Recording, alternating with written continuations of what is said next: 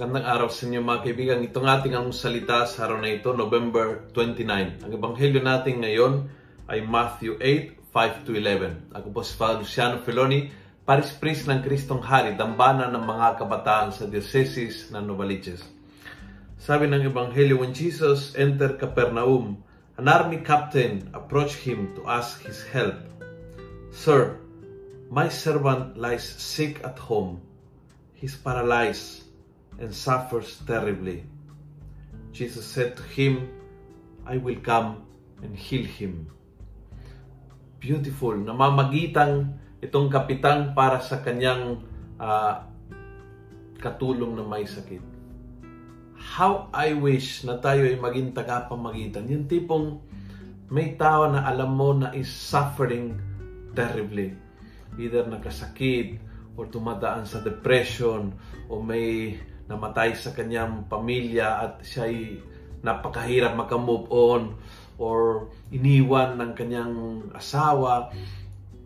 Alam mo, yung, yung tao na talagang hirap na hirap sa oras na ito. And I hope na tayo ay maaaring maging tagapamagitan. Tulad nito, lumapit tayo sa Panginoon upang ilapit sila sa Panginoon. Tayong unang lumapit para makiusap para sa kanila. Beautiful prayer.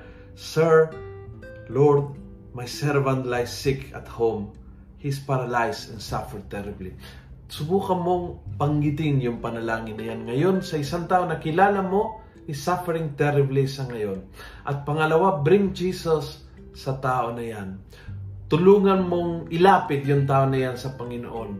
Samahan mo siya magsimba. Kung hindi makapagsimba, uh, isuggest mo ang healing mass na panoorin niya uh, pray over that person, bigyan mo ng, ng words of encouragement, samahan mo siyang umiyak, ilapit mo ang tao na yan sa Panginoon, that's your part, that's your prayer.